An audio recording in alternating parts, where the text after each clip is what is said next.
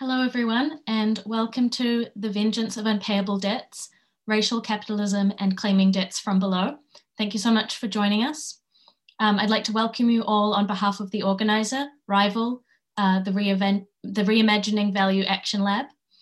Um, before we get started, just a little bit of housekeeping. Um, I'd like to invite the use of the live transcripts and subtitles function, uh, which you can turn on in your settings. Um, and I'd like to invite the use of the Q&A. Uh, we'll be taking the questions later, but you can post them whenever you want. Um, for those experiencing any technical problems, the event is being live streamed on Rival's Facebook page as well, so you can see it there. Um, I'll be your facilitator tonight. My name's Catherine, and I'm a researcher with Economic and Social Research Aotearoa, uh, working on ideas of finance, coloniality, and decolonization. Um, I'm writing a book currently to come out later this year, which is called The Financial Colonization of Aotearoa. Just to give a quick overview of the topic we'll be speaking about tonight. Uh, this is from the event description. As the late David Graeber's bestseller, Debt, The First 5,000 Years, taught us, unpayable debts have long been a tool that the powerful use to subjugate the oppressed. No less today when, as Denise Ferreira da Silva shows, the weight of debt disproportionately falls on the shoulders of those already encumbered by the burdens of racialization. But da Silva also encourages us to recognize the kinds of unpayable debts we owe to one another, to our ancestors, and to common struggle that might be the grounds of re-emergent solidarity. Likewise, Frances Negron Muntaner's investigation of Puerto Rico's colonial unpayable debt reveals that artists, activists, and intellectuals are seizing the moment to ask profound questions of who really owes what to whom.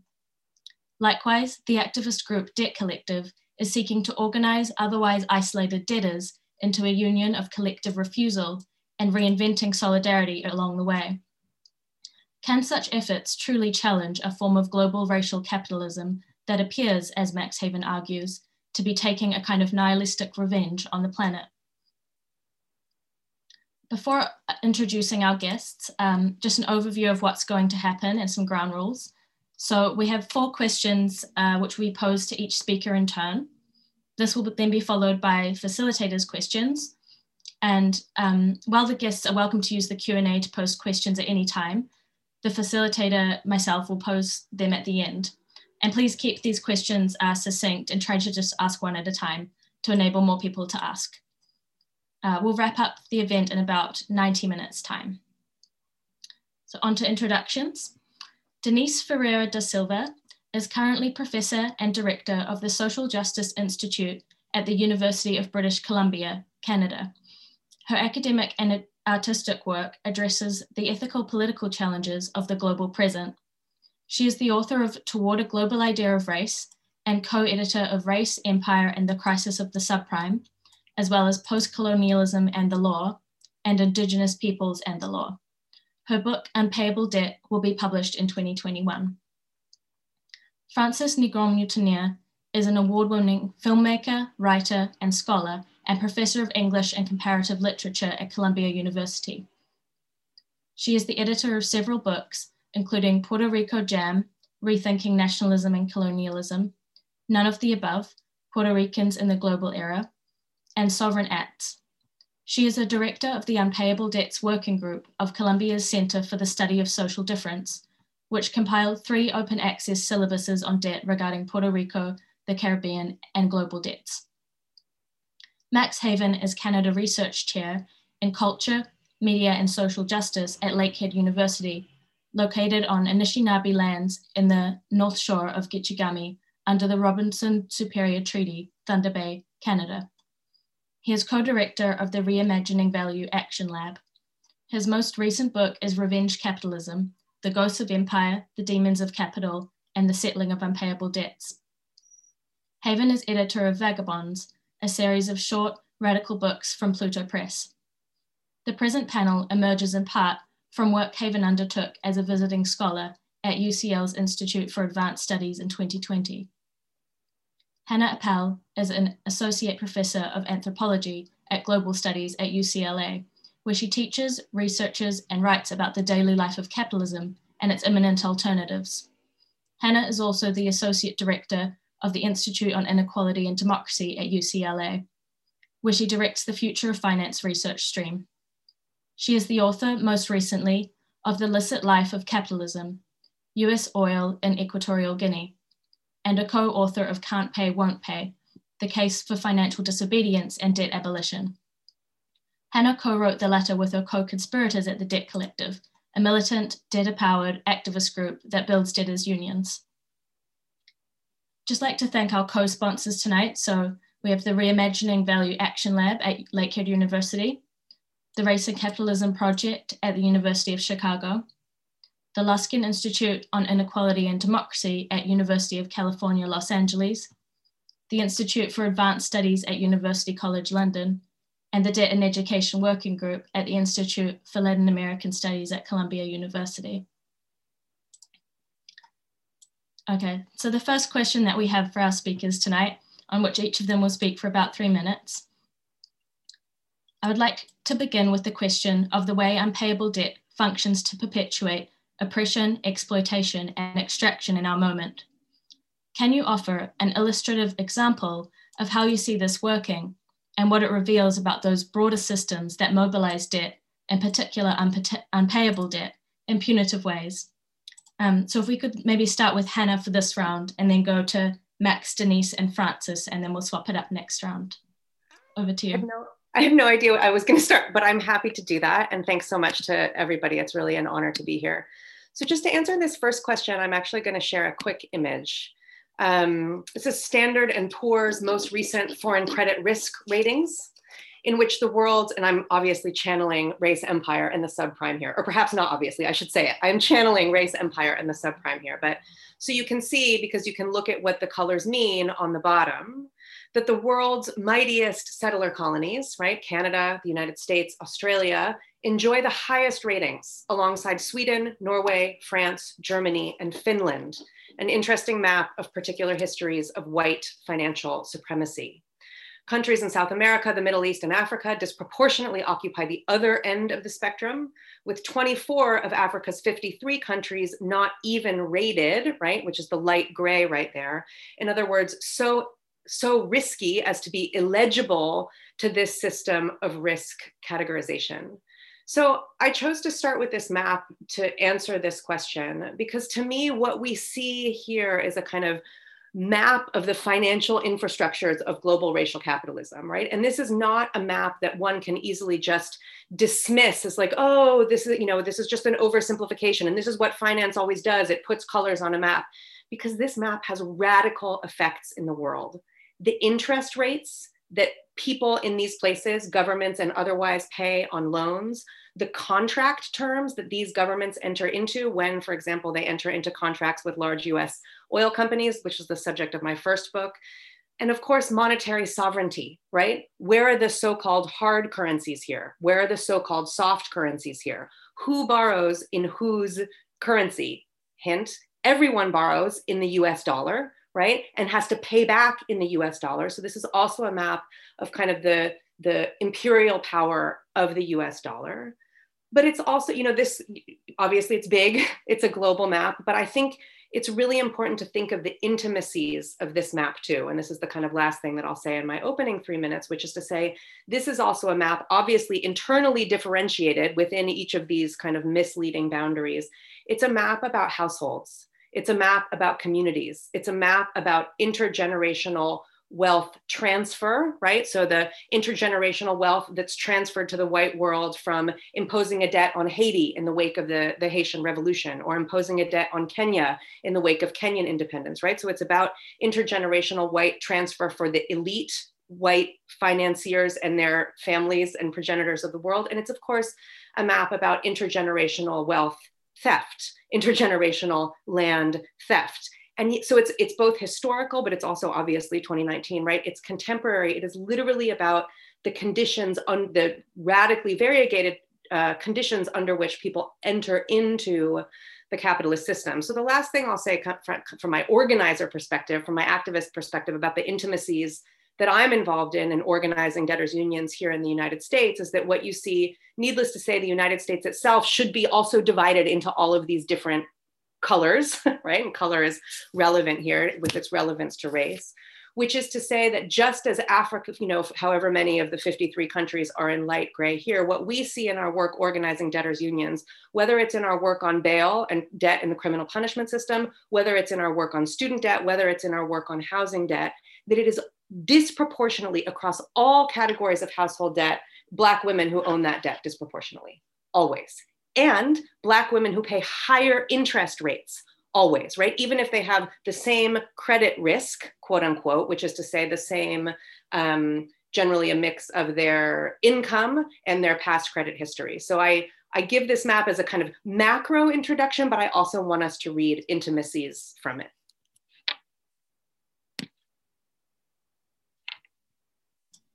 Uh, Max. Thanks so much. It's really wonderful to be here with uh, other panelists from whom from whose work and from whom I've learned so much over these last few years. Um, I've recently been thinking a lot about revenge, and I've been thinking about how the global capitalist order into which we live awakens a desire for revenge for all of the crimes and cruelties that it's unleashed, but also the way that that system unleashes forms of revenge. And I've been thinking about revenge as a way of coming back to some themes that have occupied me for a number of years, including this strange power of debt and the strange power of finance and financialization.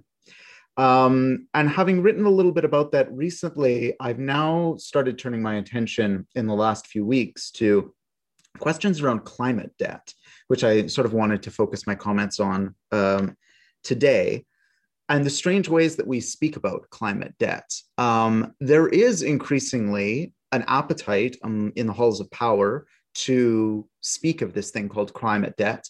But as might be expected, that debt can only ever, within the thought world of the episteme of the powerful, be articulated and expressed within their metrics and logics and measurements of value. So the climate debt, as it is presented, uh, is that yes, perhaps indeed uh, the wealthy nations of the world that Hannah just uh, mapped for us do owe some sort of debt to the nations of the world who have been immiserated by 500 years of colonialism and capitalism. Uh, and that that debt should be paid in terms of perhaps uh, admitting greater carbon emissions from those uh, immiserated states, or perhaps it should be uh, done in some form of cash transfer these debates are ongoing at some of the highest levels of power. And yet, what I think is goes unspoken is first that the debt that might be owed for the form of white supremacist modernity that uh, created the climate crisis, the form of capitalist modernity that created the climate crisis, that is now drowning whole islands and threatening the displacement of millions, if not billions, of people around the world those debts on some level cannot be repaid. Um, and the destruction, the wholesale destruction of whole civilizations, or the scattering and the diaspora of those populations to the four winds, threatens to annihilate precisely those forms of human being and human collective becoming that might give us the solutions or possible answers to creating other forms of modernity or other pathways of human togetherness beyond the capitalist imperialist model that has driven us to this point. And second of all, to the extent that these plans and perspectives attempt to account for climate debt in the language of money, and here I'm drawing on uh, David McNally's recent, very interesting work on the violence of money and the colonial violence of money they in fact attempt to pay an unpayable debt with the same coin in which that debt was issued, the same coin with, win, with which the, uh, the violence that created that debt was issued. And I think it brings us to a strange impasse, and I'll close here, because on some level, um, it leaves many movements in a place where, since there is an opportunity and splits between elites, it is tempting to call for the repayment of those debts in the forms of capitalist money we have. And yet those represent fundamental limits on our imagination. And arguably to create that much money to pay that debt would require the extension, the elaboration, and the amplification of the system that caused those debts in the first place. Um, thank uh, Max um, and Catherine and others uh, involved in this event. In uh, for the invitation to be part of this uh, conversation.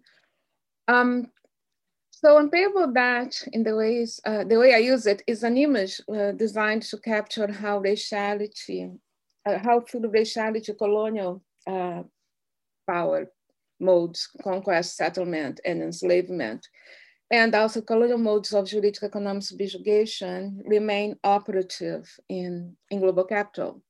But then of course, this is, um, is a complex uh, proposition that I can't even begin to try to unpack now. But it made sense as a, as a phrase in trying to figure, as an image in trying to figure the ways in which the subprime loans uh, operated in the global economic crisis of 2007, 2008, in particular, the ways in which they made uh, profitable precisely the lack, right? So, and then not profitable in the sense that uh, allowing for the extraction of value, which was possible by the ways in which uh, produces and becoming uh, economic subjects. And I think in this moment, the figure that um, comes to me is the essential worker, the black or brown migrant uh, worker who cannot afford the, the, the, kind of housing conditions uh, that would uh, you know, make this pandemic less deadly. Uh, those with, who are more likely to have pre-existing health conditions, those who cannot quit their jobs, uh, in order to, you know, to hide at home like some of us can. So the, the very designation uh, essential workers keeps some key economic sectors operative, that keeps some economic sectors operative during the, pan the pandemic is, in my view, operating as, uh, as a racial, as a racial uh, machine. And, and I'm thinking here, for instance, in the case of Ontario, we're following it here from, from BC, uh, the fact that without paid sick leave, these workers are forced to go to work even if contaminated, which leads to the, that the disease are killing more of them, right? But the thing is, why are they essential, right? They're essential to what, to whom? There is no challenge to this situation and because that is the assumption of necessity, which always works well with uh, raciality. So there is no challenge to these situations and governments continue to um, put in place mitigation measures that have little impact upon the situation of these workers. It is as if they want the rest of us to stay home so there will be more hospital beds for those who must work to be contaminated. In any event, that, that there is a correspondence between high levels of mortality and morbidity from this infection and the condition of the colonial racial subaltern, indigenous, black people and Latinx.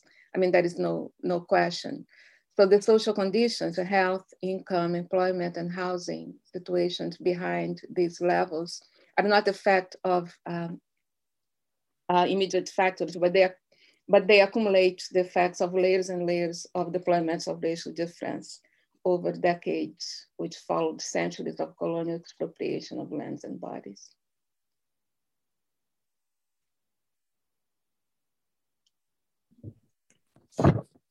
Uh, thank you so much for inviting me, and I'm really pleased to be here. Um, so I, I, want to start with a, a, note of temporality, if you will. Uh, in the region that I work with, the Caribbean, um, in our moment is kind of complicated because that has been a form of colonial governance for hundreds of years. And the current moment is no exception. Uh, Haiti has already been mentioned as a reference to this, uh, where debt was imposed as a form indeed of revenge uh, on the first Black Republic um, and revolution led by enslaved people in the Americans and the world. Uh, but also I can think of the Dominican Republic where the US seized the customs house in 1916 and President Roosevelt explicitly said that that was to clamp down the possibility of the nuclei of revolution. So just to say the past is not past. Over the last few years, I've been mostly working on Puerto Rico, where debt also has a very long history as a form of colonial governance and capital extraction at multiple levels. In addition to genocide and enslavement, which has already been referenced, uh, during the 19th century, the Spanish government imposed the regime of the of notebook, de la, de la libreta, which was a sort of, labor coercive document um, that uh, uh, you had to know if you were working, and it was a mechanism used uh, to capture uh, and extract uh, labor from people that were dispossessed by debt and, and property. Uh, not, not coincidentally, when the US invaded Puerto Rico in, in 1898, uh, bands of, of, people would get together to burn the libretas. And later, labor debt regimes continued in the 20th century, the infamous uh, paying back basically all of your salary to the uh, company store. In the second half of the 20th century, we have Puerto Rican households becoming soaked in debt as part of a new regime of consumer culture that sought to um, uh, create Puerto Rican indebted subjects in order to sell them uh, first world consumer products. And during that period, you could say that Puerto Rico became an indebted society. Uh, not even just a class or not a racial group, uh, although obviously those differences also modulate who gets more indebted. But overall, Puerto Rico became an indebted society. Then more recently, I would say over the last decade and a half, Puerto Rico have become indebted nation uh, where the state apparatus has now been uh, uh, entrapped in this logic. And among the many punitive impacts, uh, because debt has been enormously efficient and, and changing things at a very quick rate, uh, one of them is the erosion of already very limited self-governance through legislation to uh, help with the debt imposed by the US government. local relative autonomy has been eroded by the imposition of a board a fiscal control board that has veto power over elected officials. Um, the US from the start has wanted to empty Puerto Rico from what they would call their surplus or excess labor. But what's amazing is that even the big migration or the great migration of the uh, second part of the 20th century is now paling in comparison to what the combination of debt, austerity, uh, and, and hurricane um, hitting a, a, very weak infrastructure has, has produced uh, which is now what they call an, what we all calling an emptying island, um, which is now bringing another phenomenon that Puerto Rico had not had under the U.S. Uh, colonial rule, which is settlement of whites uh, uh millionaires in Puerto Rico to take advantage of um, very generous uh, tax conditions for people with a lot of money. We have increased poverty, hunger, and death due to deterioration of infrastructure, including medical infrastructure, also impacted by the uh, fleeing of medical personnel. We have massive closure of schools, massive housing foreclosures, rise in homelessness, and so forth. So we could make a very even longer list than this, but the impacts in a very short period of time, you could say, of uh, an austerity regime uh, in Puerto Rico has actually been able to accomplish things that had not been able to accomplish by other configurations of colonial governance in the prior 100 years. And why be concerned about that? Well, Puerto Rico has historically had the role of laboratory. And to some extent, I think we see the potential of uh, an indebted future at all levels of society uh, being expanded throughout the world and accompanied by reproduction of coloniality, uh, also at all levels, and a very a necropolitical uh, undercurrent of the project of this neo neoliberalism. Great, thank you so much. Uh, the second question, either in relation to the example you just noted, or more broadly, can you explain how weaponized unpayable debt came to be? What forces converged to institute and enforce it? So if we start with Max this time. Thanks. Um, so as I mentioned, I've been curious about how, um, on the one hand, uh, revenge uh, how debt acts vengefully on subjects who are rendered indebted. And here I'm thinking particularly not of those for whom debts are enabling, such as, you know, um, the elect entrepreneurs who can borrow money and have it um, help them improve either their human capital or their uh, capital accumulation projects, but those who are imposed with unpayable debts. So I'm curious about how we can think about the way that a system takes revenge that's maybe quite different from the way that people take revenge.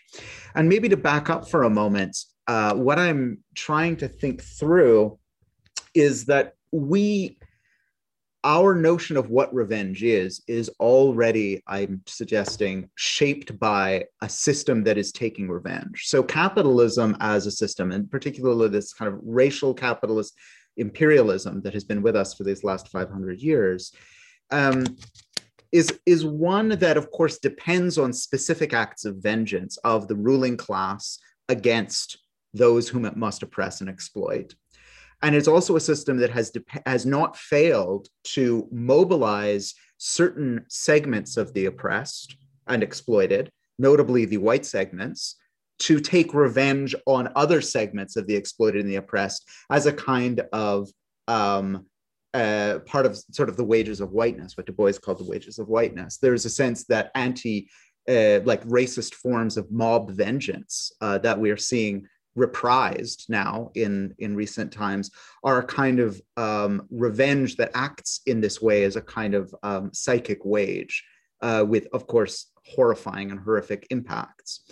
And yet, that type of specific forms of revenge that allow capitalism to reproduce itself through violence are also joined by the kinds of systemic and structural revenge that seem to have no rhyme, reason, or agent. And so, here I think the horrific uh, impacts of climate change, which I mentioned before, are a great example. No particularly villainous CEO is trying to, you know, disgorge uh, fossil fuels into uh, burn fossil fuels to release um, greenhouse gases into the atmosphere to murder and displace millions of people. It's something that emerges from the inter-capitalist competition that's at the heart of the kind of capitalist system and its strange forms of dynamic equilibrium.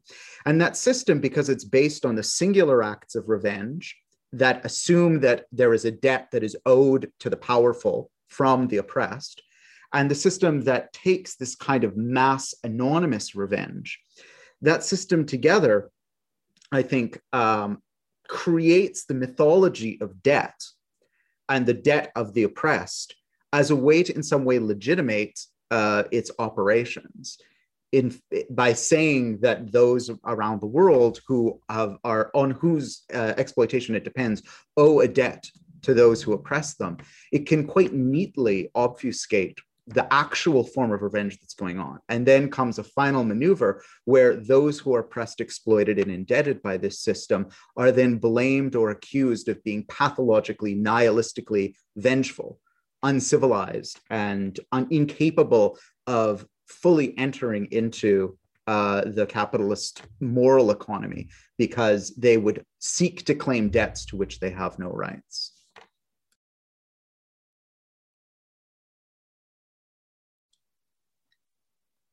Um, Denise, if you'd like to go next.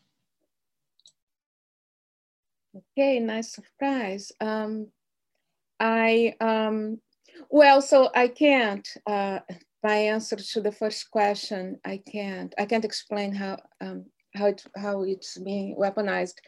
And because I think uh, this unpayable debt is constitutive of capital and um, and then as such, it is, I mean, capital is, the, the weapon, but I think we are all in agreement with that. So, but basically, I just want to say that um, my, in my view, unpayable debt for me is this image that, um, that allowed to capture the ways in which uh, Blackness uh, operates in the post-enlightenment political architecture. And it's an image uh, inspired by Walter Benjamin's uh, dialectical image and then when that's when that image is deployed, and I think we kind of do it, even if indirectly, when it's deployed, it has the capacity to unravel uh, several things, the limits of the existing explanation for social subjugation, whether it's racial, gender, race, gender, sexuality. Uh, it, it unravels the fact that as long as the social is described as away from the economic, we never quite get to uh, the core of that which has rendered um, capital uh, has enabled capital to survive and and foster, uh, whether or not it is through revenge or reward. I think sometimes it rewards um, too. Um, so that's all I want to say, actually, since I went over time last time.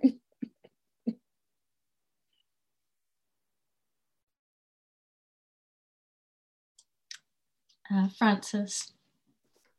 Yes, thank you. Um, I want to first uh, um, dialogue a little bit with what Max said. Um, I, have been doing a little bit of research on uh, the um, term of revenge as it correlates with debt, and I and I found very interestingly that including in images, like literal images, uh, there is um, an association with the revenge of the oppressed, as you as Max put it, uh, where, whether the states uh, or the the powerful may retaliate, the the uh, oppressed have revenge. Um, and um, and I think this actually uh, fits my argument uh, I made in the Empty Island about um, some of the components of uh, the debt regime becoming the new form of extraction after agricultural, after manufacturing, is the expulsion of the US military from Vieques. Um, from 2003, uh, when a, a, social movement basically evicted uh, the, the, the, US Navy from Vieques and other facilities, um, there seemed to have been a, a, crisis for capital and for the US state about what to do with Puerto Rico as a site or extraction. Um, and the solution to that was debt extraction. So it has like, we already uh, have gone through uh, exploitation of uh, natural resources, agricultural resources, uh, manufacturing, extraction of labor. So now we're just gonna take it all uh, through this mechanism. And I think there is an element of revenge on the success of social movements in Puerto Rico to in some way humiliate the United States by a, a group of you know uh, colonial subjects being able to uh, remove the world's most powerful military from its territory. Um, I've started to do some work, so it's tentative about what are the specific uh, political actors and assemblages of power operating that made this imposition of debt uh, um, relatively easy to impose. Uh, and obviously, there's a colonial legal framework uh, in the case of Puerto Rico that actually says that debt has to be serviced above all things. Uh, and that was uh, an element of, of the Constitution that wasn't there before the 1980s. Um, uh, you also have a facilitating elite that had incorporated uh, uh, neoliberalism logics as its own common sense, uh, at least since the 1990s. Uh, and that saw the that very limited vision of a project saw that its only role in this process could be serving to facilitate basically the sale of everything uh, to U.S. capital. Uh, and in fact, I, I wondered uh, at certain moments before this juncture uh, what was the local elite's um, role in this, and it has been precisely what I thought, which was to facilitate selling everything off.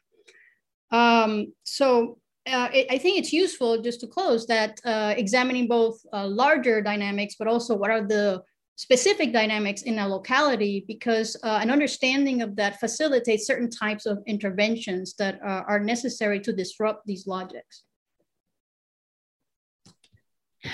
Thanks so much. It's way cooler to go last than first because you get to hear all of these, all of these um, really important things that, that folks are saying. I guess, you know, to this question of um, when how is debt weaponized? How is unpayable debt weaponized? I, there are it, it's a question that's that's too big to answer in a lot of ways, and there, there are literally innumerable ways, moments, places from which to answer it, right? As Frances and all of all of your all of your answers have said. But what I so I'm just I thought two came to me, right? So one, I'm channeling the work of K-Sue Park here, which is the use of the mortgage instrument, right, to dispossess Native North Americans, right? So you have, you know, in the archives of the founding fathers, Thomas Jefferson, but many others too, the explicit idea that using the mortgage to have people put up their land as collateral will be um, a kind of licit way right of enact a legal way a legal mechanism through which to enact dispossession right? Its own form of radical racist financial violence and it's what cheryl harris talks about in that classic whiteness as property right and she cites de tocqueville there who says the dispossession of the native americans happened completely within the realm of the law precisely because whiteness as property whiteness is acting as law in that moment so i think of that as a kind of foundational moment of the current global capitalist regime. That's a foundational moment of the weaponization of debt. And then much more recently, and we actually write about it in the Can't Pay, Won't Pay book, you know, thinking about debt in the criminal punishment system more broadly, obviously thinking about Daunte Wright, but thinking also about um, Ferguson, Missouri, where Michael Brown was killed and Black Lives Matter rose up. When you look at the municipal court system in Ferguson, Missouri, which after decades of state subsidized white flight, so white folks are leaving, the tax base is leaving, right? And you see a majority Black city with a radically diminished tax base. How are they making up that money? Through debtors' prisons. They're fucking arresting people, they're charging them fees, they're constantly getting them in and out, and they have to pay their court fees, they have to pay their probation fees, they have to pay, right? So it's another way in which debt is weaponized. In part it pays the salaries of the of the clerks and stuff right? Because taxes are no longer pay, able to pay for the lawyers and able to pay for the judges.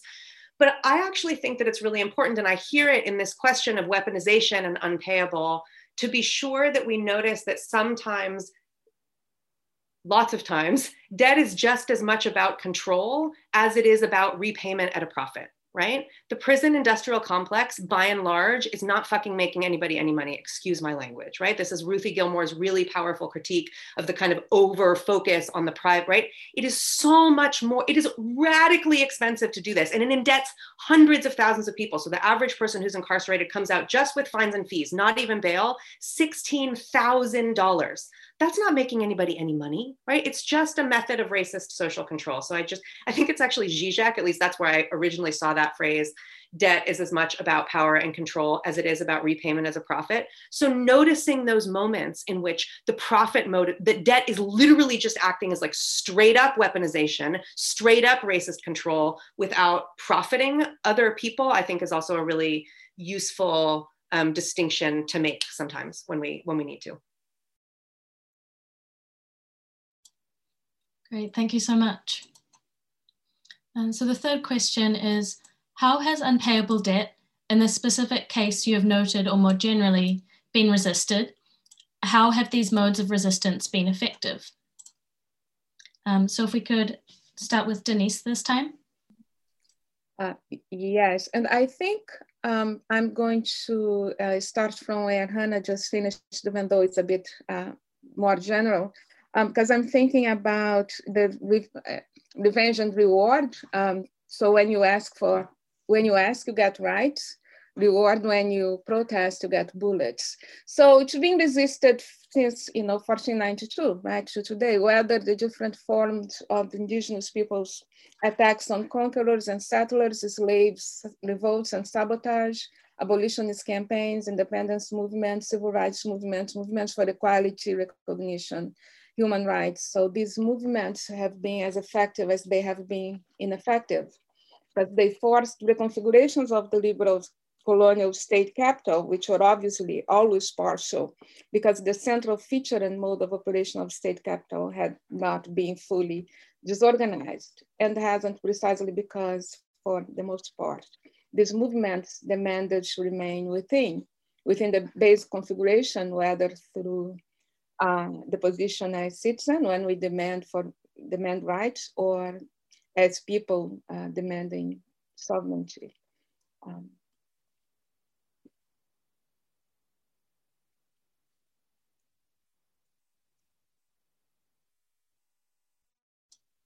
Thanks, Denise. Um, Frances? Uh, yes, at first I want to say something to what Hannah mentioned, uh, to, to add to that, which I also think not only uh, it's not expected to be paid in some instances, um, but I do also think that it has a, yet another uh, possible dimension uh, that is that it helps to reconstitute relations of power between capital sectors uh, and uh, and between subordinate sectors. Um, so, for instance, uh, to have a debt crisis uh, gives a, a, a, tremendous amount of more power in all kinds of ways to these sectors of capital. Uh, so in that sense, I, I, see that unpayable debts are also critical to reassembling uh, relations of power.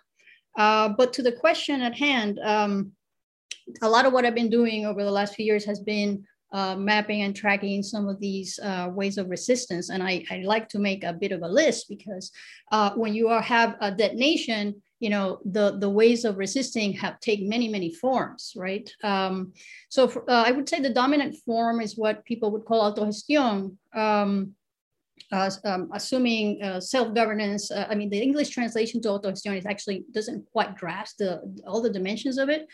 Uh, but uh, but you know, creating new ways of being, uh, things that are quote unquote in your hands. Um, and being that a, a, general framework, there are multiple other components. So for instance, one of the impressive things that have happened is the activation of diasporic networks into um, addressing questions of dispossession and, and, and circulating resources. Uh, so if you think about the, the diaspora as a group of people that were expelled uh, for various reasons, including indebtedness, um, using the same infrastructures of expulsion, such as planes, you know, and, and, and the, the resources that people have been able to uh, consolidate in a diasporic, uh, under diasporic conditions to support and, and in, the, in the process creating new ways of thinking, belonging, and political activity.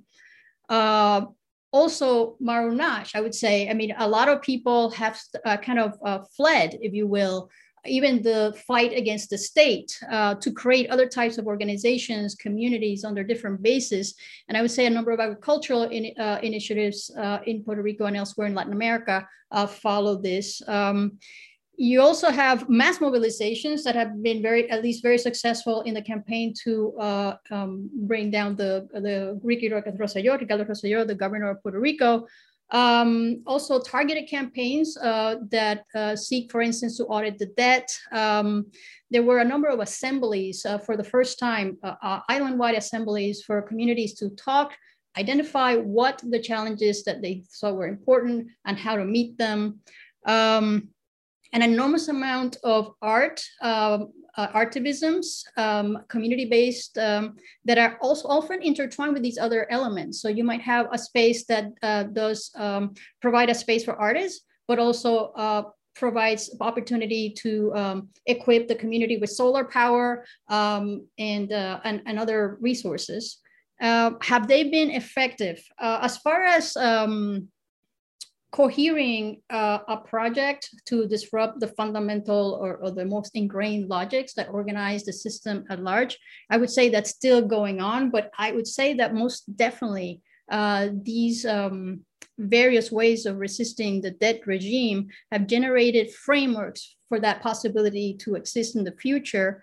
And producing a desendeudada, as Veronica Gago, uh, Luci Cavallero would call uh, subjectivity, which refuses debt and, and, uh, and refuses the assumption that a colonial possession uh, owes uh, the state or owes its corporations anything. Uh, so in that sense, I think one of the biggest contributions to the current moment uh, from all these uh, activities is that, to paraphrase a Nicaraguan um, revolutionary from the 19, late 1970s, we will never be cattle again. You know, there is a bit of a, a turning point in that sense. Okay, so I think I'm next, and I love to talk about organizing. I'm so happy we've gotten to the second two questions. So I'm going to talk about our work um, at the Debt Collective. And as I said, at the Debt Collective, we organize debtors unions. So it's based on this provocation that alone, our debts are isolating. Alone, our debts feel shameful. Alone, our debts feel terrified, right? My debt alone is I'm not going to pick up that phone call because I know it's a debt collector. I'm not going to open that piece of mail because I know it's a bill that I cannot pay that is unpayable for me. But together, our debts make us powerful, right? And it's based on the same idea as a labor union, right? Alone, if I go to my boss and be like, I want a wait, I want a raise and I want a weekend and I don't want there to be, you know, child labor next to me, my boss is going to be like, fuck off, leave. But if I organize with everybody else on my factory floor or in my teachers union, right, then we actually have some power to collectively withhold labor or at least threaten it to come to the table to renegotiate the terms. Capitalism shapeshifts and now that we all systemically, but radically unequally hold so much household debt, we have a tremendous amount of leverage over this system in our hands. And if you don't want to take it from me, you can take it from John Paul Getty, this you know very famous capitalist who once said, you know, if you owe the bank $100, that's your problem. You owe the bank, you have to pay that. But if you owe the bank $100 million, you own the bank, right? This is how wealthy people, this is how corporations understand debt. This is how it enriches them. They understand it as a terrain of political struggle. And that has to be a political tool that we as debtors also use. So that's what we do at the at the debt collective. I would say the in terms of successes, you know, the first debtors union that we organized that's in an ongoing campaign is folks who held debts from for-profit colleges.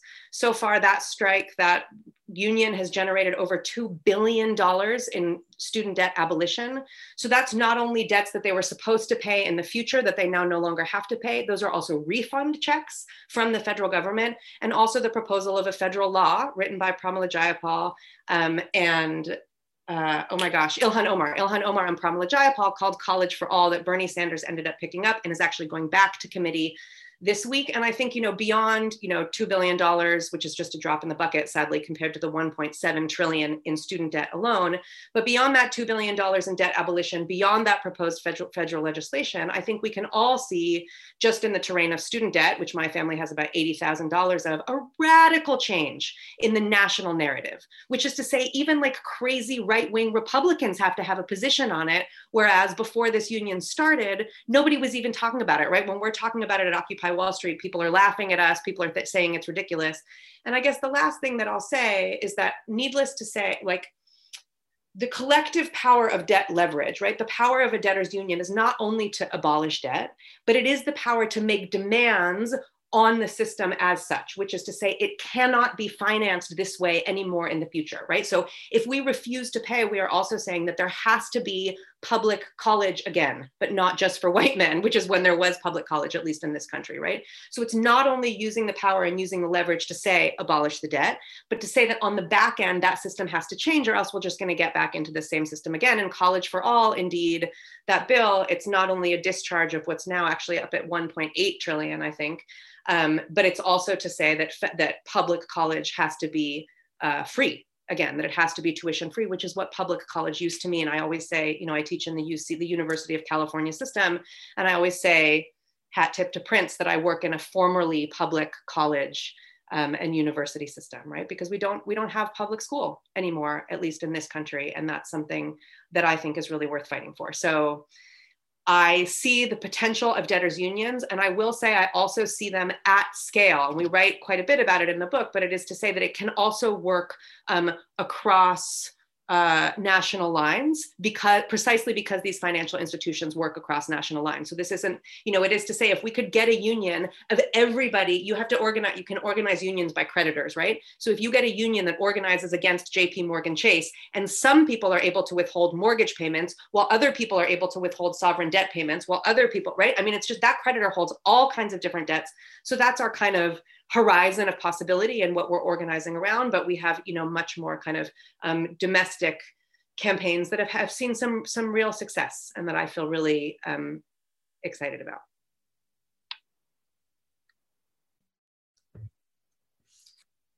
Um, yeah, I just want to say I'm so impressed by what you folks in Debt Collective have done over the last uh, last 10 years really since since Occupy Wall Street and and now that debt uh, elimination is actually on the agenda at the at the national level in the United States is incredible. So just huge kudos for doing that, and also to uh, in in where, where you finished there, Hannah, um, just to recall the kind of dream that was uh, decapitated of uh, Thomas Sankara of a kind of international debt strike, debt union. He was thinking in terms of indebted states in Africa and, and throughout the global South, but it's such an interesting and promising way of thinking about what connects us uh, as a as a species that, as Sylvia Wynter points out, needs to begin to tell new stories about what it is and take responsibility for its uh, for what it's going to become.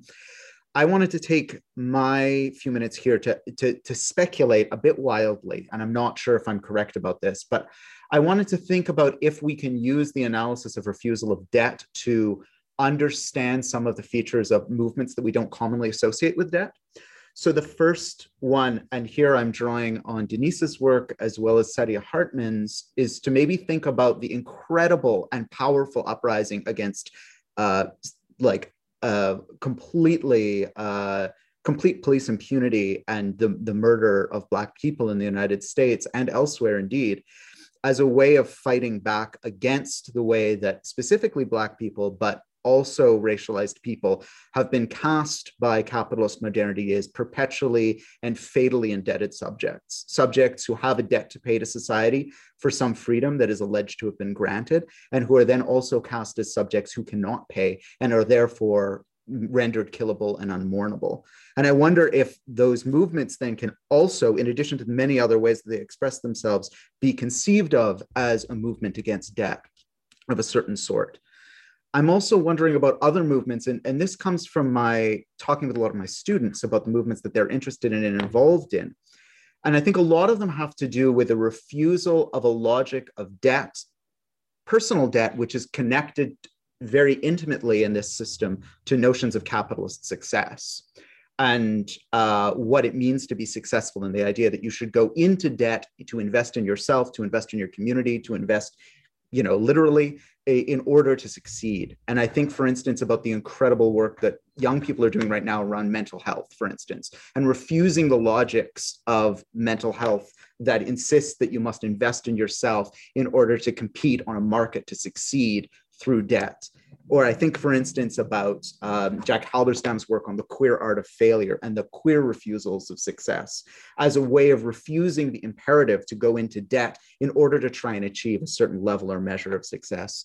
And I think about, of course, the movements that are very intimate to us here in Thunder Bay and across the territories we currently call Canada of Indigenous refusal. And of course, authors like Shiri Pasternak, Alyosha Goldstein, and others have pointed out K-Sue Park, who was mentioned before, that indigenous subjugation and the, the colonization of land in, uh, in uh, Turtle Island, and Catherine, your own work on uh, Aotearoa in uh, what is now known by many as New Zealand, indicates that debt has always been this weapon that has been used not only to subjugate indigenous populations and steal land, but also to try and embroil and in, uh, uh, enlist indigenous people back into neoliberal regimes. Um, and I wonder in some ways if the latest wave of massive uprisings and blockades can be read in some ways as a refusal of a certain logic of debt that attempts to reinscribe colonial relationships, not through exclusion, but now through different modes of predatory inclusion. Thank you. And so for the fourth question of the round, what is the promise and what are the perils of movements for liberation, insisting on the recognition or restitution of unpayable debts owed to them. Is this playing out in the example you offered? Can the books be balanced? Um, so if we could start with uh, Frances this time. Well, uh, actually, I want to very quickly just say that um, right now I'm working, uh, work, a part of a working group uh, that is doing a mapping project to, to uh, see what the um, volume of uh, debt being held uh, throughout the Americas um, in order to keep strengthening narratives and possibilities of collaboration internationally. Uh, since as we know, as, as Hannah mentioned, we know that the debt is held pretty much by the same people. If you could coordinate efforts in multiple locations beyond one nation state, that could potentially be a game changer on that front. Um, so to the very briefly to the question, I, I don't think they can be balanced. I mean, the very vocabulary of balancing the books already puts a limit, as Max was uh, saying earlier. Um, I also want to note that um, revenge uh, in the Caribbean has often, uh, as, as, symptomatic of as a tactic of popular outrage, has often been made by met by even greater and more intense violence uh, therefore uh, having a role in certain junctures, but perhaps not necessarily being uh, a, a, way forward. Um, the second thing is, uh, I don't think the harms that have been done, a, a, good number of them, if not most of them, can be undone. Um, so, and to focus on those terms uh, with those tactics, I think uh, would do another kind of harm, which is robbing us of our joy in many ways. so apart from the the many ways that I think people are are resisting that imaginatively and so forth, um, I I concur with uh, Hannah uh, in in the sense that um, more broadly in the sense that I think there is in in many different contexts and also what Max was saying many different contexts. Uh, you can organize around multiple spaces that are interrelated with the debt regime, even though it's not overtly financialized in a, in a strategy to peel off uh, uh, multiple layers of the ways that this regime is operating.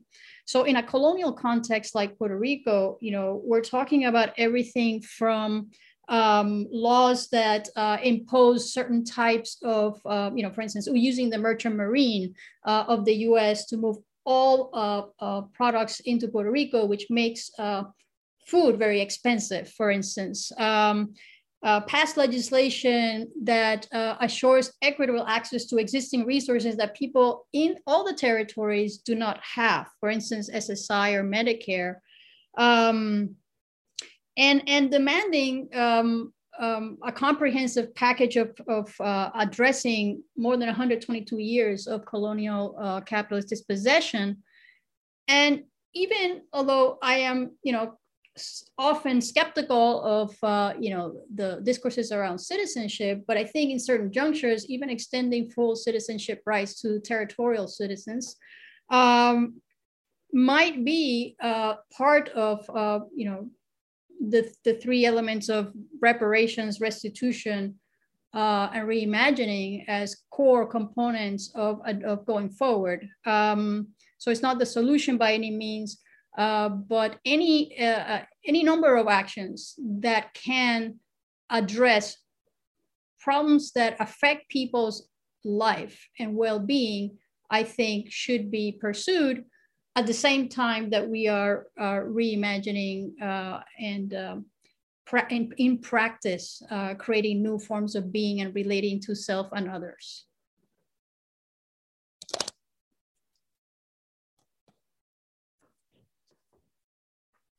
I've lost the order. Am I next? I'm sorry. Yeah, you're next. Okay. okay. Yeah. So this question of promise and peril. Um, so as was perhaps obvious from my last answer, I think there is a tremendous amount of promise um, in organizing around debt. And I think that for, for many reasons, but I'll name two of them. One is, again, because as capitalism shapeshifts and fewer and fewer of us share workplaces, which is to say, we don't share the spatial geographies that allow us to organize together, but we do more and more of us share creditors in ways that are not yet fully clear to us. I, I will not use the word transparent, right? There is a tremendous amount of power in waiting, right? And to me, when I think of promise, I think of building power like I do not want to fuck around. Like I want to build power because that is really, we have to build really substantial anti-capitalist, anti-racist counter power. And I think debt gives us a terrain on which to do that. So some of the promise along the way is to get some of the debts abolished. But as this panel makes so clear, so many of the debts are unpayable, right? So yeah, part of it is about debt abolition. Part of it is get, about getting money back in the pockets of poor working class people, disproportionately black, brown, indigenous, absolutely. But part of it is also the idea of debt just as a, as a as a mechanism to generate huge power to then do what we want right? To have leverage over a system to have mass refusal over a system that we can then also reimagine and reinvest in and recreate together. So it's kind of a paradoxical example but it will lead me to the second the, the peril thing that i want to say you know, we often think at the Debt Collective about the aftermath of 2008, 2009, which has come up here several times. When imagine, as a counterfactual, had there been a mortgage holders union at that time? We know in the wake of 2008, 2009, the Black and Latinx families in the US disproportionately lost what is their, high, their highest value asset, right? Which is their home. So imagine that there had been a mortgage holders union at that time, and mortgage holders started reaching out to their union reps and were like, oh my God, my adjustable rate mortgage just blew up. I can't pay, or my home is underwater, right? And union reps from across the country start hearing about this as the financial markets also start realizing that the mortgage backed securities markets are looking shaky. Then we, the union, can say, we will threaten to withhold all mortgage payments until you write down every single one of these mortgages and get rid of all those racist lending terms, Wells Fargo and everybody, right? So that has a tremendous amount of promise. Now, Part of the peril in that is let's just notice that I was talking about a mortgage holders union and private property is a cornerstone of capitalism, right? So the peril to me is that is the the difficulty organizing a debtors union when capitalism has its tentacles so deeply in us whether that's the fear about our credit score whether that's the fact that the only way for some of us to build any kind of intergenerational wealth is through hope to get into hope hope of ownership right? Hope to get into a real estate market because maybe if we're able to buy a house then maybe we'll be able to afford our to pay for our kids to go to college when it's when that time comes. So i think the peril is trying to build power and trying to make meaningful change, material change in all of our lives, while at the same time having the unrelentingly creative and critical critique and reimagining, right? Critique of capitalism and reimagining of something else. Like holding those at the same time to me is the kind of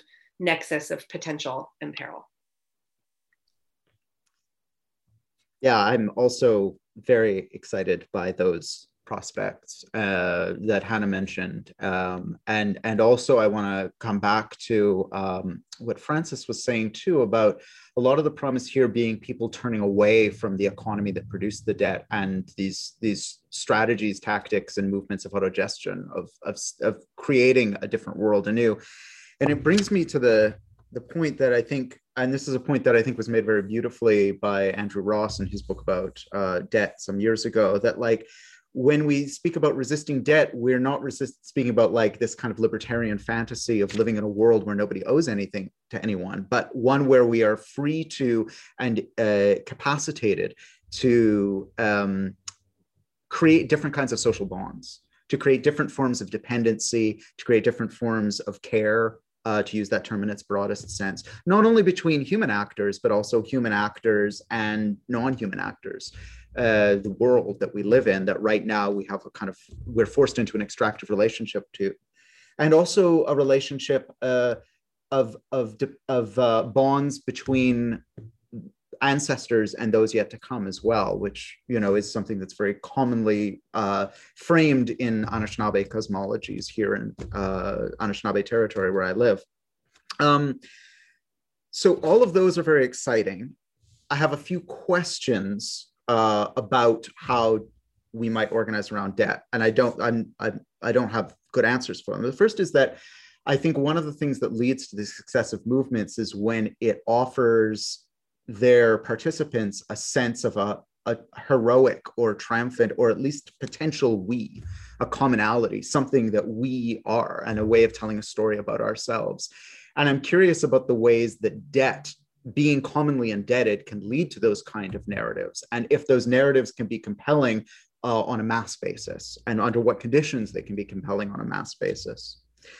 But my more uh, squirmy question is I'm I'm worried that debt elimination or debt forgiveness, depending on how you frame it, uh, is such a good idea that it is likely to be appropriated by the far right, and in fact already is being appropriated by the far right in some places. I mean, famously, uh, the Nazis rose to power on their uh, promise to ignore the debts that Germany owed to Europe and to expropriate the racialized others whom they, you know, specifically Jews, who they saw as um, responsible for Germany's debt. So there's a way that there's a lot. There's also this kind of history of debt of anti-debt politics from the right that, and I want to connect that to then the context here in the part of Turtle Island currently known as Canada, where the Canadian government is very eager to settle its debt with Indigenous people to, you know, this government specifically of Trudeau came in on the promise to abide by the Truth and Reconciliation Commission uh, and settle the Indigenous problem once and for all, with all of the nefarious implications that my framing of the term just, uh, you know, implied. Um, and so there's a real eagerness by the Canadian state to say, what would it take? How much money would it take? What kind of policies would it take for you, Indigenous people, to go away and for us to settle this debt.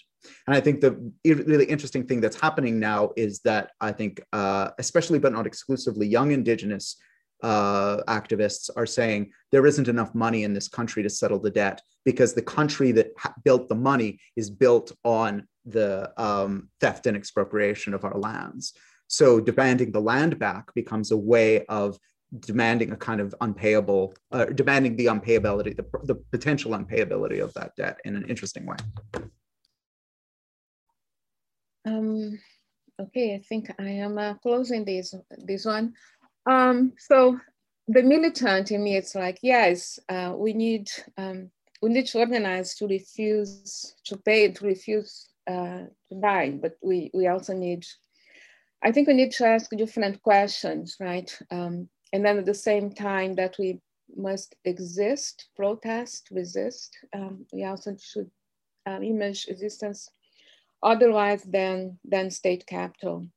So, but how to reformulate the questions or how to ask the different questions, I don't know. So I'm just going to say something about how not to, and that will be it.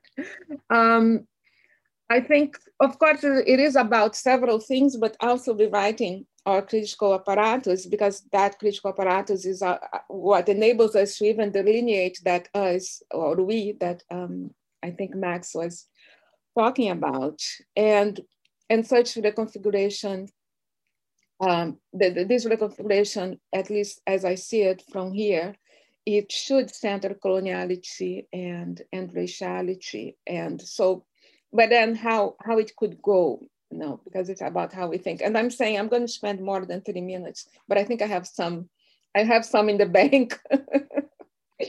uh, so for instance, it could remain within uh, the limits of the liberal framework and the most explicit aspects of it, and the demand would be one for redistribution.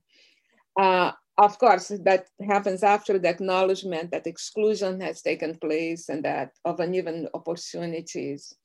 But that could be made without um, attending to how the very the accumulative machine has been built thanks to the, the decomposition of what's being extracted from, um, to use the terms of the anti-colonial literature, from native lands and enslaved, enslaved bodies. And historical materialist version, uh, you know, if it attended to coloniality and raciality, it would have to be adjusted in terms of how it accounts of, in terms of its account of exchange value, it would have to include both slave labor and raw materials and the calculation of surplus value. And if we try to do it, I promise you, the whole thing explodes. So I don't know how it would survive that. But we, you know, just think of the US in the early 20th century, descendants of yesterday's natives and slaves were excluded from the privileged side of capital from industrial pro production. Um, and then later African Americans did make inroads for the most part, um, but then, you know, today, no, four in every, no one in every four Black person using the system. Well, Hannah has described also the many, many ways in which this unpayable debt remains profitable, um, you know, in the form of bail and, and fees. I know the point, I think, is that privileging the living, privileging of living labor as producer of surplus labor would not hold. And at the same time, there is a need uh, to account of for how coloniality and raciality remain in the production of value and now in that production through financial speculation. So anyway, I just want to finish saying that I think the whole point what I'm trying to do here, and there is a critique of um, the very basis, conceptual basis under which we organized, but more importantly, I'm just reminding us that um, we can't separate the economic, when you're speaking about value, looking at value, we can't separate the economic and the ethical. I know we know that, but it's, um, but it is important to highlight that factor because if not, then it's beyond beyond property, as um, Hannah was saying, it is property and property as it's always been tied to liberty. And as long as that connection remains and we are organizing for liberty, uh, I think we just is self-defeating. Um. Thank you. Um, so yeah, I do have a couple of questions of my own, but there's there's one that's been posted in the chat, which I think leads on quite nicely from what you were saying, Max, about the kinds of risks of um, abolition of debt being co-opted by the right. Um, and the question is uh, just here. It's um, who cares if we get rid of debt when we just have to start over fresh in the same system, right? And I think this kind of points to quite a few things in um, your work, like Hannah, I know for your project, like it's not just about abolition of debt, you know, um, there's kind of more to it. And and Max, you've spoken about, you know, maybe there's some sorts of debts which it's actually not constructive to think about their abolition or their final settlement. It might be more constructive to think of them in a different way. Um, so I wonder if um, you could speak to that. I mean, I'll, I'll leave this question open to whoever wants to have a go at answering it.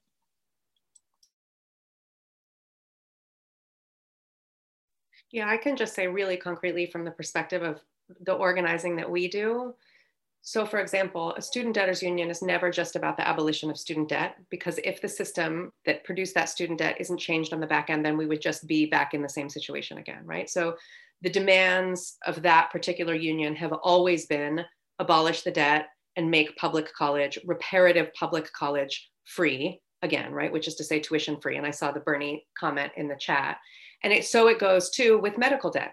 So it goes to with housing debt, right? The demand has to be not only the debt abolition, but using that same power, using that same leverage to imagine and create alternatives on the back end. I will just say there's a meaningful distinction when it comes to debt in the criminal punishment system, which is that you don't that that debt abolition and we we tend to use the word abolition debt abolition in the criminal punishment system is obviously not about making prison and jail free, right? It, it, it is a non-reformist reform on the way to abolition, which it, it is to say it's like the kind of step-by-step divestment from the prison industrial complex. But absolutely, that the demand has to be there from the beginning. But then it, it takes us to Denise's, and everybody was saying a version of this, but Denise's great question of like, how, how much does the demand have to stay within the liberal framework? right? We do not want the demand to stay within the liberal framework. But what is legible to people, right? To see Alexander's question in the chat, what is legible to people that will bring them on, right? To say,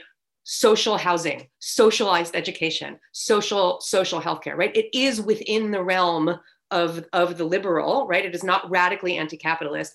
But and so what does it mean always as organizers and as we're doing our political ed and stuff like to have those radical horizons always there, but to be taking step by step because frankly, were there public college in this country? Were there public healthcare in this country? Were there public socialized housing in this country? Would we be, at, be better off? I think we would. Would we still be within a realm of sort of liberal white supremacy? Arguably, yes, right? So how do you reconcile the kind of the the the scales of systemic change that you need to demand as you're organizing now and the sort of visions of systemic change. But I'll just say from the Debt Collective perspective, it's never just about abolishing debt or else it doesn't, it doesn't change the system that created it in the first place. Can I just say something quickly? Um, and it's not so much, but just adding to what Hannah was saying and con connecting to what Max was saying in terms of because it is also about the horizon, isn't it? It's about what's guiding uh, the demand. And I think if we begin with the demand from indigenous peoples for the land back, the impossible demand, the, impo the, the demand that is impossible to meet as the, that is unpayable, I think that may provide a different horizon for beginning to think then. So what does it mean, right, to bring that?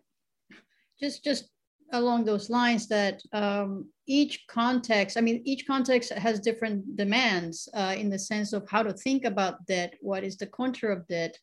And there's also different um, epistemological uh, traditions of conceiving what is debt and, and so forth. So in that sense, we, uh, a context that uses debt abolition and that is uh, makes sense uh, given the what is the fight and what is the, the contours of it uh, might not be the same or have the same effects or be the desirable way to frame it in another context. So in that sense, uh, the point would be that we need a plurality of, of ways to think about it, uh, given the, the various different kinds of unpayable debts that uh, communities, groups, and so forth are maybe uh, facing. Well, maybe only add very quickly that I've only had very limited experience as an organizer around debt and my experiences were very unsuccessful um, because I was trying, I think, to organize around you know the, many of the things that have been mentioned here. Um, and I guess one of the things I learned, and I'm still trying to process, is that in a weird way, sometimes people make demands that appear very reformist as a way to get into a much more radical demand. So you know some people might be afraid of uh, the demand to cancel all debts or eliminate all debts because there there's and I think this happens on both a personal level and broader levels, because their sense of dignity has been educated within a regime of debts. So being unable to pay back your debt is shameful. And somehow, I think that if we look at the history of social movements, often they organize themselves around demands that at first seem very strange, very, very reformist. And yet, underneath that, there's a kind of tectonics that sometimes function that allow people to come together around something that seems reasonable um, and dignifying and then realizing as they struggle for that that it that actually the, the issue is much bigger and broader Great. Um, so one of the questions that I had is sort of around uh, the place of the subject in this um, and political subjectivity. Um, so I suppose, yeah, I'm sort of coming at it from a settler colonial context, which is where I grew up in Aotearoa.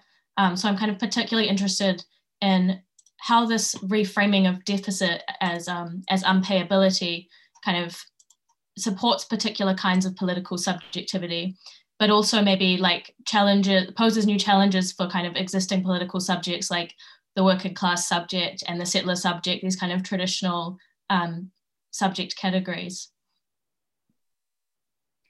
Um, I guess related to that and to what Max said, um, before the debt crisis um, in Puerto Rico, the dominant hegemonic uh, discourse that was widely shared by many people living in Puerto Rico was that um, the US uh, was uh, uh, providing the resources for which without you could not live. And one of the things that the debt crisis uh, did that promoted a different subjectivity and different discourses and, and a bit of the tectonics that Max was referring to underneath was that in examining the debt crisis, people literally, uh, a bit like uh, Hannah's map at the beginning, went in to see the flows of money coming in from the state and the flows of money coming out from corporations uh, and uh, extraction from Wall Street and concluded the obvious, uh, which had not been obvious before, is that there's much more extraction than there is money coming in. Whereas before, that horizon was not available and it was produced precisely by the fact that the debt was no longer now held by households, but by the, the, the government of Puerto Rico itself, implicating every level of uh, everyday life, right? Um, so that I think is a, a an example of uh, the intersection of all these uh, um, junctures that have been mentioned uh, uh, unfolding right now, right, in a particular context.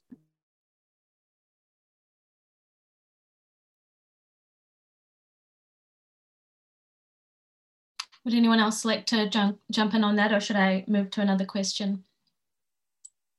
Um, I guess I can jump in. I don't, I, so I hear the question as like, what does this framework of what kinds of political subjectivities does this framework of unpayable debt make available? And I just want to pick up something that Denise was saying in her last answer, which is that to me, the land back demand, right? The horizon demand, and it actually goes to, to somebody in the chat who was asking about alternative forms of ownership. Um,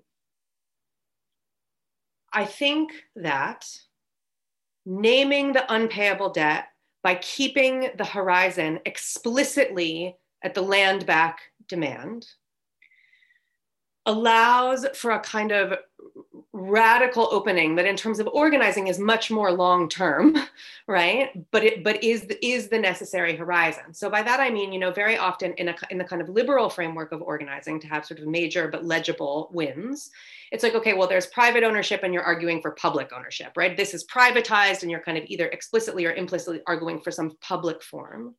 But what are all those things in the middle right? So Public housing, for example, has been one of the, mo- the sites of the most racialized violent policing in our country and many other countries' history. Do we want to be like more public housing? Yay, HUD. No, obviously not, right? Fucking cops, that's public too. So the land back demand, which is to say a kind of radical rethinking of this concept of it's not a transfer of ownership, right? It's a radical rethinking of the concept of ownership in the first place, opens up all of this space, this proliferative space between the nominally private and the nominally public to talk about social ownership, right? Versus public ownership. What is social housing and how is social housing different from public housing? What does worker ownership look like? Not privately owned, not state owned, but worker owned, right? And then again, sort of land back what other forms of relation that we don't even name as ownership does the land back demand begin to proliferate? So to me, the kinds of political subjectivity or questions that it generates by, by thinking first and foremost with the unpayable debts concept is to to think uh, what what I heard Denise encouraging us, which is to think at the horizon and then let it proliferate backward. And I really I I love thinking that way. And I think that is kind of the most important way to think, even as we slog through the non-reformist reforms that we slog through every day. And uh, so yeah, I, I, was going to say something along those lines, but then just to, to make the work, the walking backwards, or maybe not back, but at the same time, also attending so as we do not reproduce that whatever political subject in the liberal or the historical materialist frames, right? Which is what we'll do because that's how we've been doing the political all along. But I think the simple answer uh, is, which is not simple at all, is that all those other political subjectivities will have to explode, not only implode, but explode. Um, or else we, you know, will not, we will, will not be able to envision anything that has as a horizon uh, the end of state capital, right? Because state capital are so much made possible by taking that land and that labor.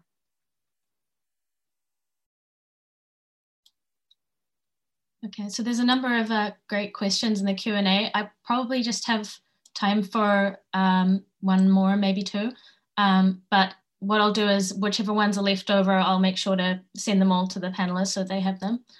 Um, I think this one could be quite relevant. Um, so how is revenge being enacted in the oppressed Black and poor in COVID times?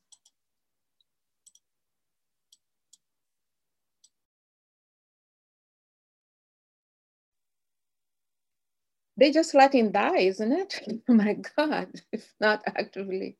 I'm just thinking about what's happening in Brazil now. Um, let's talk about revenge um, with all the gains, the little gains that Black and Indigenous um, territories and populations had in Brazil. And the Bolsonaro administration is coming with a vengeance. And uh, almost, I mean, it's active. It's not just about indifference, it's active um, indifference. Um, there we see revenge very much against the minimum gains, right? Because the gains made then did not include, I mean, the main, the gains were made with affirmative action and some land territory acknowledgement, etc. But uh, but at the same time, under police brutality or army brutality, when you talk about um, the North Brazil and the indigenous communities. So yeah, all that I can see is revenge. Similarly, in the US, um, in the first months of the pandemic, um, for reasons that uh, Black and, and Latinas and other people of color were the main uh, essential workers. So they were on the line of fire. Um, and then uh, their, the hospitals in their communities were the least equipped um, uh, and, you know, with the least capacity to um, to cope with COVID. And you can see that in the disproportionate number of deaths that already have been reported by race and class in the US. So very similar uh, context. I just want to echo that and, and globalize it too by saying that like somehow I think in COVID, what has actually been a process underway for 500 or more years um, has shown shown itself uh, in its whole in its full nakedness, which is how valuable a resource anti-black revenge is for capital's reproduction. I mean, invaluable for it. Um, and I think the the pandemic just reveals that like it was already close to the surface, and now everything else has been wiped away. Um, but it's curious to me how I, and I'm not an expert on this, so I'm very curious to learn more about it. The way that anti-black racism has manifested itself globally in a whole range of places um, that allow then these kind of reproduction of the the extractive and accumulative state um, in ways that allow it to kind of suspend its ongoing crisis of indebtedness and financialization. Uh, it's terrifying.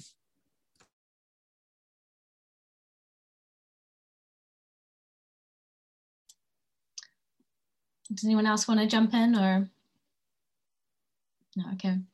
Well, that's probably about all we've got time for tonight. Um, but I just want to say thank you so much to our amazing speakers. It was really so enriching um, and so great to hear from such a range of perspectives. You're all involved in such different things, but um, with so many lines of solidarity across them.